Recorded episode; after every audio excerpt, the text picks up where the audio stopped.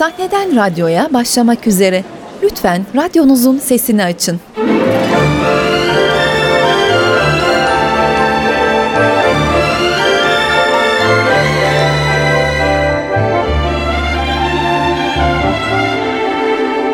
Sahneden radyoya. NTV Radyo ve Devlet Tiyatroları işbirliğiyle hazırlanan Sahneden Radyo adlı programımıza hoş geldiniz. Bu haftaki oyunumuz Orhan Asena'nın yazdığı, Serhat Nalbantoğlu'nun rejisörlüğünü üstlendiği ve Ankara Devlet Tiyatrosu'nda sahnelenen Hürrem Sultan adlı oyun. Anlat Rüstem Paşam, biz de bilelim. Nasıl bir sefer, nasıl bir başarıdır ki bu böyle çılgınca kutlanır? Derler ki Macar seferi büyük bir şerefle sona ermiş sultanım. Ferdinand bu kez de padişahımız efendimizin karşısına çıkmaktan kaçınmış. Bunun için savaş onunla değil, onun can korkusuyla başıboş bıraktığı Hristiyan sürüleri arasında olmuş. Bu dinde şu anda Osmanlı sancağı dalgalanıyor. Bu pek de pahalı olmayan bir fetih doğru. Ama derler ki cennet mekan Fatih Han'ınkinden sonra en büyük fetihmiş. Herkes böyle söylüyor sultan. Halk şu anda Şehzade Mustafa'nın zaferini kutluyor. Bu halk onu pek mi tutar? En küçük rütbeli acemi oğlandan Sadrazam Paşa'ya kadar. Hünkâr da onu tutar. Tuttuğunu da gizlemez. Bu sefere Mustafa ile çıkışı bundandır. Sevgili oğlunu orduya göstermek. Sevgili oğluna kolay bir zafer kazandırmak. İtiraf etmek gerekir ki Gülbahar'ın oğlu Mustafa pek bir hünerlidir. Orada onda cennet mekan dedesi Yavuz Selim Han'dan nişan. Onda Selim Han'dan nişan bulurlar demek. Devleti hünkârımız da bunu azıcık fark etseler ya. Gerçekten onun kazanmakta olduğu bu saygınlık, padişahımız efendimiz için de, bizim için de tehlike olmaya başladı. Doğrusu Gülbahar'ın oğlu hünkârımız efendimize pek bağlı bir şehzadedir. Hiç kimse onun saltanat tutkusuyla babasına karşı bir çılgınlıkta bulunacağını söyleyemez. Hürrem Sultan eliyle oluşan entrikalar ve tutkularla örülü bir çerçevede Kanuni Sultan Süleyman'ın tarihsel kişiliğinin yanı sıra onun bir baba olarak güçlü ve zayıf yönlerini ortaya çıkarmaktadır deniyor oyunun tanıtımında. Hürrem, dram tarzında yazılmış olan, iki perdeden oluşan, genel olarak Şehzade Mustafa'nın öldürülmesi üzerine kurgulanmış bir tarihi oyun. Oyunun adı her ne kadar Hürrem Sultan olarak adlandırılmışsa da oyundaki karakterler eşit olarak rol alıyor. Şehzade Mustafa gelecek vadeden Osmanlı'yı Kanuni'den sonra eğitimi, duruşu ve öngörüsüyle daha ileri götüreceğine inanılan bir evlattır. Osmanlı tarihinin akışındaki bilinen gerçekte Hürrem Sultan, kızı Mihrimah Hatun ve damadı Rüstem Paşa ile Kanuni'yi dört bir yandan sarar ve başından beri kendileri için bir tehlike olarak gördükleri Şehzade Mustafa'yı babasına düşman edip onun eliyle katledilmesine sebep olurlar.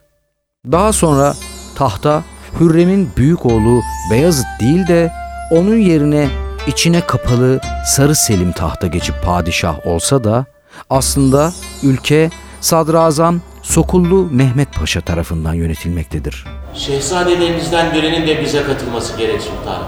Ancak o zaman bir şeyler yapabiliriz. Güzel. Ben Şehzade Selim'i düşünürüm. Selim mi dediniz? Sultanım, Selim Osmanlı tahtında pek eğreti kalır. Oğlumuzun yanına güçlü, akıllı bir sadrazam verirsek Osmanlı tacı parıltısından ne kaybeder? Selim'e güven olmaz sultanım. O başladığı hiçbir işi sonuna değin götüremez. Ta çocukluğundan beri tanır. Ya işin ucunda bir taht varsa? Bu tahtın bedelini ödemeyi göze alamaz sultanım.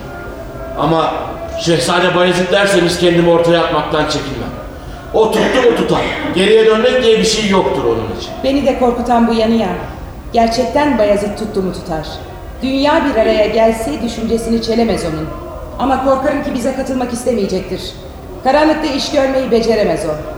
Bu yüzden Selim bana daha uygun görünür Rüstem Paşa. Bir deneyelim sultan. Oyun o dönemde yaşananları yazarın yorumladığı bir kurguyla sergilerken hayatta hiçbir şeyin tam olarak beyaz veya tam olarak siyahtan oluşmadığını da gösteriyor. Çünkü herkes kendince haklı. Her davranışın iyi ve kötü sonuçları var. Her insanın gücü olduğu kadar zaafları, zayıflıkları da var. Dolayısıyla hayat iç içe geçmiş grilerden oluşuyor ve biz hiçbir zaman mutlak hata, mutlak doğru, mutlak iyilik, mutlak kötülük bulamıyoruz hayatlarımızda. Oyunda bu temaların hepsi birbirine ustalıkla kaynaştırılmış durumda. İran orduları Allah ve Erzurum kalelerini kuşattı hünkârım. İskender Paşa saldırmak için kaleden çıkınca baskına uğradı. Trabzon, Malatya, Bozok Sancak Beylerini cenk meydanında koyduk. Şu anda kaleler sarılmış durumda ve yardım bekler hünkârım. Bizim Eylül ayında hazırlatıp Rumeli Beylerbeyi Sokullu gibi güçlü bir vezire teslim ettiğimiz ordu demek hala Anadolu üzere varmadı. Ne demek olur bu? Bu sorunun cevabı bize düşer hünkârım. Ancak gazabınızdan korkarım. Tez söyle bir Nabekar. Ordu Sokullu Paşa kumandasında Amasya'yı geçip Tokat'a varınca fesatçılar fit çıkardılar. Ordu Sokullu Paşa'yı dinlemez, Şehzade Mustafa'yı ister hünkârım. Ne dedin? Boynumuz kıldan incedir hünkârım ancak her söylediğimiz gerçektir. Ordu ne istermiş? Ordu kimi istermiş? Söyle! Ordu Şehzade Mustafa'yı ister hünkârım. Bize Mustafa Han gerek derler. Ordu yalnız da değil bu dilekte. Güzergahımız üzere bütün halk, bütün Anadolu hünkâr gayrı yaşlandı. Sefere çıkamaz. Sarayında istirahate çekile derler. Orhan Asena'nın ilk kez 1959 tarihinde Devlet Tiyatroları Ankara Büyük Tiyatrosu'nda sergilenen oyunu, saltanat tutkusunun perişan ettiği Hürrem Sultan'ı sultanlık, annelik, entrikacılık, hilecilik, kıskançlık gibi tüm yönleriyle ortaya koymaya çalışmıştır. Hürrem'in korkularıyla başlayıp biten oyunda olay örgüsü şu şekilde gelişmektedir. Kanuni Sultan Süleyman Macar seferinden zaferle döndüğünde dışarıda halk coşkuyla zafer kutlarken içeride Hürrem, Rüstem ve Mihrimah'a bu seslerden korktuğunu söyler. 20 yıldır yaşadığı bu kafesin duvarlarının arasında öğrendiği en önemli şey şöyle olmuştur. Ölmemek için öldürmek gerekir. Eserin çıkış noktası da budur zaten. Eğer Mustafa tahta çıkarsa Bayezid, Selim, Mihrimah ve Cihangir'in başları Cülüsiye olarak yani tahta çıkan padişaha sunulan kaside gibi onun önüne atılacaktır. Sadece damadı olduğu için bu işten kurtulamayacağından dolayı Rüstem'e de gözdağı veren Hürrem, çocuklarını da yanına alıp Mustafa'ya karşı bir savaş açar. Mustafa'yı padişahın gözünden düşürmek için düşündüğü planı çocuklarının da yardımıyla uygulamaya başlar. 10 yıl bıkmadan çalışarak Anadolu'yu karıştırmaya, fitne yaymaya uğraşır. Kanuni duyduklarından Mustafa ise babasına kendisini bir türlü anlatamamaktan dolayı üzgündür. Şehzademizi denetlemeye Rüstem Paşa gibi bir haddini bilmesin gönderilmesi kasıtlı değilse nedir? Herkes bilir ki ders adette ne olup bitiyorsa, şehzademizin aleyhinde ne gibi dolaplar çevriliyorsa arkasında bu Melun'un parmağı vardır. Padişahımız Efendimiz bu din düşmanını sadarete getirdiğinden beri şehzademizin yıldızı her gün biraz daha sorar. O zaman İran seferinde Mustafa Han yerine Sokullu'nun gönderilmesi de Rüstem Paşa'nın işidir derim ben. Yani Şehzade Mustafa gibi bir yiğidi ordudan uzak tutmak. Ordudan uzak tutup unutturmak öyle mi? Derler ki padişahımız efendimiz iyice yaşlanmışlar. Sefere kadir olamaz. Kadın ağzına bakar. O kadın ne derse o olur. O kadın ise önünü kesmek diler şehzadenin. Tahtı kendi şehzadelerine peşkeş çekmek için. Bunun için de Mustafa'nın ortadan kaldırılması gerek. Rüstem Paşa işte bu haince planı uygulamaya gelir. Biz daha ölmedik. Anadolu bizden sorulur. Ölürüz, dokundurmayız Mustafa'nın kılına. Anladınız sağlam. Bize verilen görev Mustafa'nı korumaktır. Mustafa, Hürrem Sultan'ın tuzaklarından, babasının kendisini öldürtmesi yönünde aldığı karardan ve entrikalardan haberdardır aslında. Ancak o, yakın arkadaşı şair Yahya'nın da ısrarlarıyla baş kaldırıp babasının yerine tahta geçmekle, babasının emirleriyle katledilmek arasında gidip gelmektedir. Oysa ki o devlet olmak yerine babasını seçmekte, ucunda ölüm dahi olsa babasına karşı harekete geçmemeye karar vermiştir. Babamı öldürüp tarih beni kötü anlatacağına varsın babam beni öldürsün tarih onu kötü anlatsın demiştir. Bir taraftan da babasının doğrudan kendisine sormak yerine birini gönderip araştırma yaptırmasına içerlemekte, o gururluysa ben de aynı kandan geldim.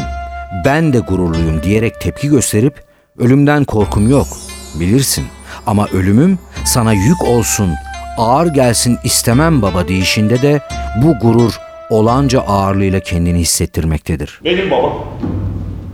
Oğlum. Mustafa. Ölüme gönderiyorsun beni. Hiç dinlemeden. Yüz yüze görüşmeden. Neden baba? Neden?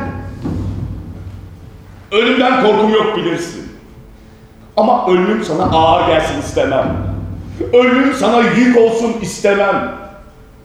Ben ettiğim yeminden dönmedim. Allah şahidimdir ki dönmedim. Suçsuzum baba. Suçsuzum. Vicdanım rahat, huzurluyum. Peki ya senin vicdanın baba? Seni dinledim. Sevgiyi davamızın esası kıldım. Halkımı sevdim. Halkım da beni sevdi. Suç mu işledim baba? Bir gün anlayacak. İnanacaksın bana. O günü düşün. Onu ben öldürdüm. Hiçbir suçu yokken ona ben kıydım. Kendisine savunma hakkı dahi vermedim diye kahrolacağın günleri düşün. Mustafa babasıyla arasına Rüstem'in girmesini istemez. Fakat Rüstem oynadığı oyunda tüm hünerlerini sergileyerek sonunda Mustafa'nın katledilmesini sağlar. Ancak buna halkın tepkisi çok büyük olur. Halk suçluların dolayısıyla Rüstem'in kellesini ister. Bu durumda Hürrem tedbir almak zorunda kalır. Rüstem'i asilerin üzerine gönderir. Kanuni yakalanan bir asinin konuşmasını dinler. Bu Mustafa'nın en yakın arkadaşı şair Yahya'dır. Mustafa'yı savunan, kendisinin hata yaptığını söyleyen Yahya'yı öldürtmeyen Kanuni, yalnız kalmak, düşünmek istemektedir. Öte yandan Kanuni'nin bu durumundan endişelen Hürrem, Rüstem'e korktuğunu söyler. Rüstem de aynı duygular içindedir. Olay örgüsünden de anlaşılacağı üzere Orhan Asena Hürrem'i daha çok kendi ağzından tanıtır. Buna göre Hürrem saraya geldiğinde herkes tarafından sadece Roxana diye bilinen toy gencecik bir kızdır. Güzelliğinden başka hiçbir silahı ve desteği yoktur. Gülbahar yani Mahidevransa en göz kamaştırıcı çağındadır. Efendimiz, bağışlayın efendimiz. Ama vicdanımız bu kadar ağır bir sorumluluğu kaldırmaz. Ya sonra maazallah kötü bir yargıya varacak olursak, susmamız hünkârımıza ihanet olur, konuşmamız şehzademize. Benim hünkâr olduğunu unut. Onun şehzade olduğunu unut. Farz et ki biz baba oğul değil de iki davalıyız sana gelmişiz. Kararı sen vereceksin. Hünkârım. Paşa! Buyurun mudur? Buyurunuz başım üstüne hünkârım. Dediğiniz gibi yapacağım. Sizin hünkâr, onun şehzade olduğunu unutacağım. Herkes Gülbahar'a geleceğin sultanı gözüyle bakmaktadır. Çünkü Mustafa'yı doğurmuştur. Hürrem ise o zamanlar tek başına güçsüz bir kadındır. Ona göre güzelliği hem bahtının hem de tahtının en belirleyici nedeni olabileceği için elde ettiği her şeyin karşılığında hayatını ortaya koymuş ve her fırsatta kızını, oğullarını ve damadını da bu kavganın içine çekmiştir. Ölmemek için öldürmek gerekir. Bu bir Osmanlı töresidir. Öyleyse kendisinin ve çocuklarının yaşaması için Mustafa'nın da öldürülmesi gerekmektedir. Ben babamı düşünüyorum. Ya o? O neler hissediyordur Allah bilir. Onun o baba yüreğini ben çok iyi tanırım Yahya. Kim bilir şimdi nasıl paramparça kalıyordur. O eğer bir ölüm hazırlamışsa bize kendisi de çoktan ölmüş demektir. Zavallı baba. Allah bin türlü belasını versin. Hükümdarlarla tebaalar arasına giren her türlü teşrifatın. Babam benden kuşkulanıyor. Benden. Ve ben onun kuşkusunu gideremiyorum. Biz onunla birbirimize benzeriz Yahya. Benim çektiğimi gör, onunkini anlamaya çalış. Gitmeliyim Yahya, gitmeliyim. Onunla yüz yüze gelmeli konuşmalıyım. Gerekirse bu başı bu yolda vermeliyim. Öyleyse bu başa pek yazık olacak Mustafa. 20 yıldır sarayda yaşayan biri olarak halkın, padişahın ve Enderunluların neler düşündüğünü, bu törenin nasıl işlediğini çok iyi bilen Hürrem'in hayatı korkular içinde geçmektedir. Er geç bir ayaklanma olacaktır. Kendisinin ve şehzadelerinin hayatı için bu ayaklanmayı gerekirse kendileri hazırlamalılardır. Yazar onu tutkularının esiri olan, hayatını ihtiras ve korkuyla geçirmek arasında kalan, bu manada deyim yerindeyse zavallı bir insan olarak karşımıza çıkarıyor. Çünkü bilinen o haşmetli haliyle Hürrem aslında sadece bir insandır. Mustafa'nın ölümüyle her şeyin düzeleceğini zannetmiş ancak bu durum işleri daha da çıkmaza sokmuştur. Oyunun sonunda Hürrem, Rüstem ve korkularıyla baş başa kalır. Fakat o uslanmasını, durup dinlenmesini bilmeyen biri olduğundan entrikalarına her şeye rağmen devam etmektedir. Saadet tahtında oturan cihan padişahı, insanların canı gibi sevdiği o şehzade toprakla bir oldu. Fitne çıkaran şeytanın sağ kalması reva mıdır? Bu Mersiye'yi hatırladın değil mi? Kendi sözlerimizi inkar adetimiz değildir. Peki bu sözlerle kimi kastedersin?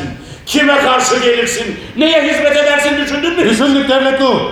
Düşünmesine daha pek çok şey düşündük. Ancak padişah efendimiz çok büyük bir günah işlediler. Büyük bir vebale girdiler.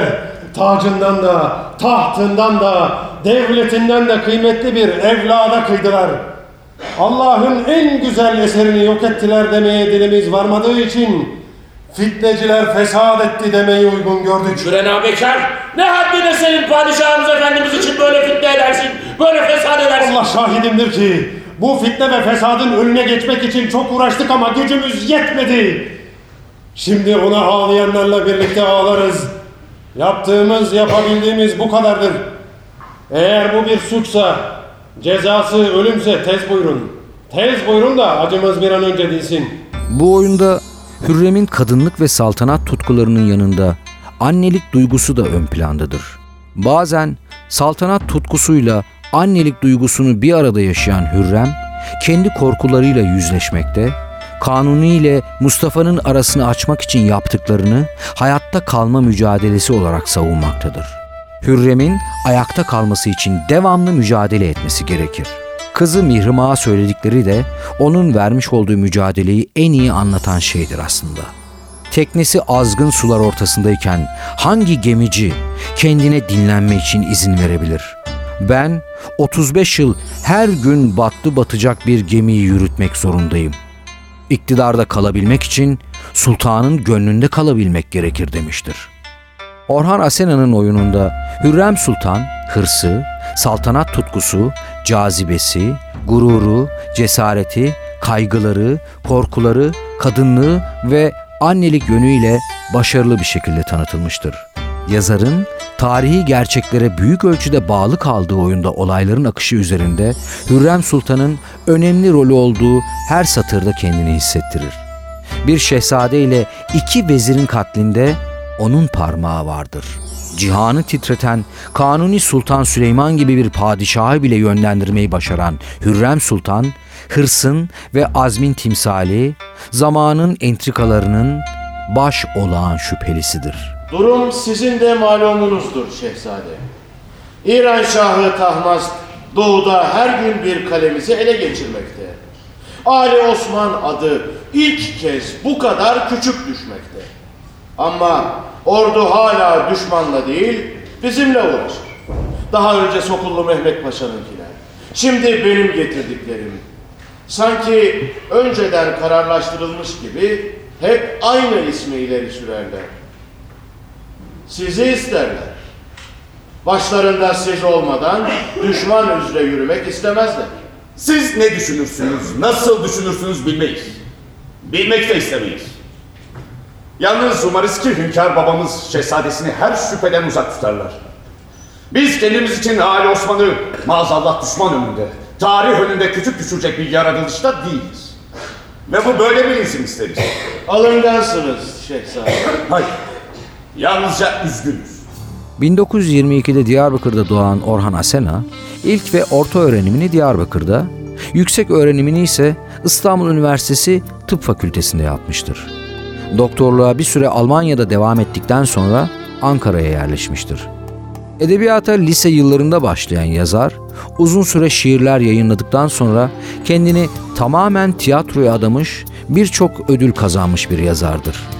Eserlerinde insanı ve onun mücadelesini yüceltmeye çalışan Orhan Asena, 2001 yılında vefat etmiştir. Orhan Asena'nın 1956 yılından beri yazdığı oyunları ise şu şekildedir.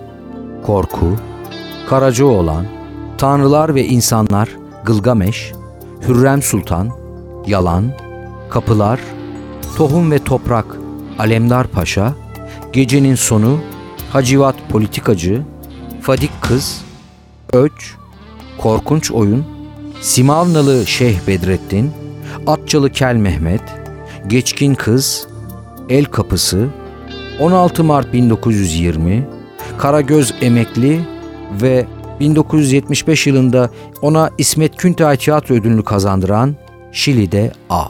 Valide! Valide!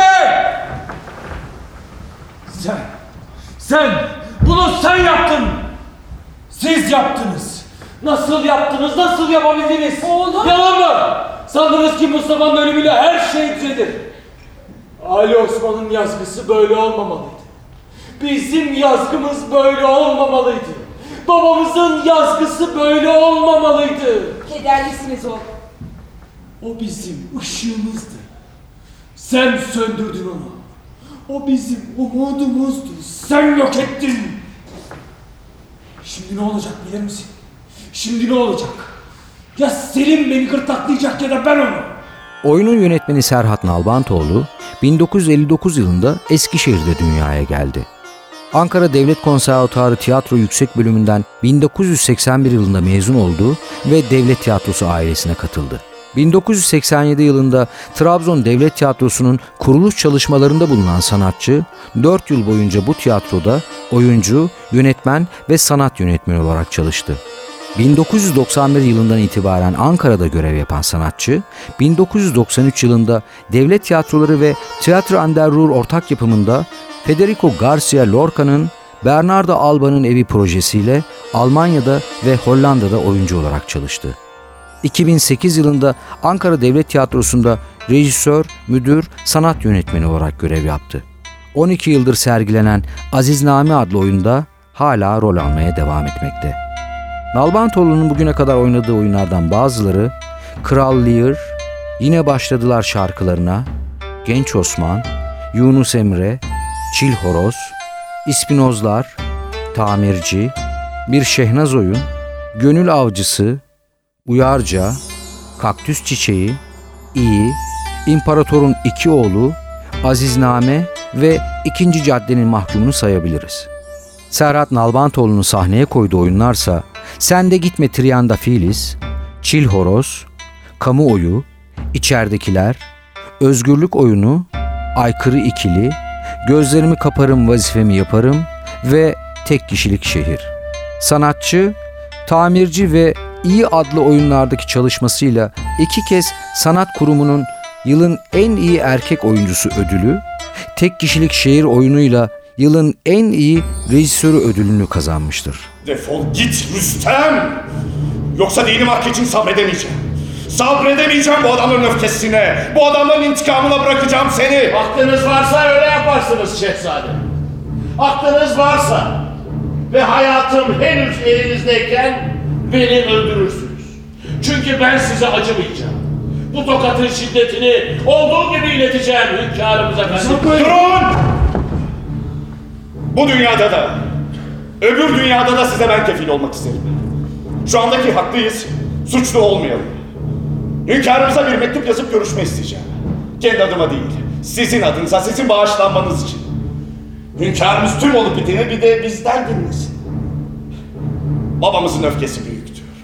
Ama şefkati çok daha büyüktür. Hırsları ve entrikalarıyla keskin bir karakter olan Hürrem'i, bir padişah olsa da yine de gerçekte bir baba olan Kanuni'yi ve tarihin bir yerlerindeki Osmanlı'yı anlatan Hürrem'de Miraç Eronat Erbil, Sinan Pekinton, Oktay Dal, Orhan Özyiğit, Caner Kadir Gezener, Çağrı Turan, Uğur Nak, Emre Erçil, Şahap Sayılgan, Gülşah Çomuroğlu, Erengül Öztürk, Bülent Türkmen, Cihan Kaymak, Korhan Enis Yavuz, Sinan Hür kardeş, Tuğba Akten rol alıyor. Oyunun dekorları Güven Öktem'e, giysi tasarımı ise Sevgi Türkaya, ışık tasarımı Zeynel Işık'a ait. Müzikler Can Atilla. Hürrem'in yönetmen yardımcıları ise Ahmet Türkoğlu ve Dilek Bozkurt. Bu adam mutlu kadın bu adam. Bize büyük hizmette bulundu. En büyük ihaneti çöktü. Fesadı yakaladı. Bu adam yok mu kadın bu adam? Sağ eliyle bize siper olurken sol eliyle yüreğimizi söküp aldı. Ama o kadar sağlam, o kadar inandırıcı kanıtlarla geldi ki bize. Biz Süleyman olarak susamazdık. Uzakta duramazdık. Yapabileceğimiz tek bir şey kalmıştı. Kendi ipimizi kendimiz geçirdik boynumuza. Ona verdik. O da tutup çekti. Tiyatro spotlarının tarihin akışında bir yere odaklandığı Hürrem, Ankara Devlet Tiyatrosu'nda sizleri bekliyor. Sevgili dinleyenler, bu haftalıkta bu kadar. Önümüzdeki hafta yeni bir oyunun tanıtımında buluşmak üzere, hoşçakalın. Oyunun tamamını devlet tiyatroları sahnelerinde görebilirsiniz. Ayrıntılar için devtiyatro.go.tr adresini ziyaret edin. Sahneden radyoya.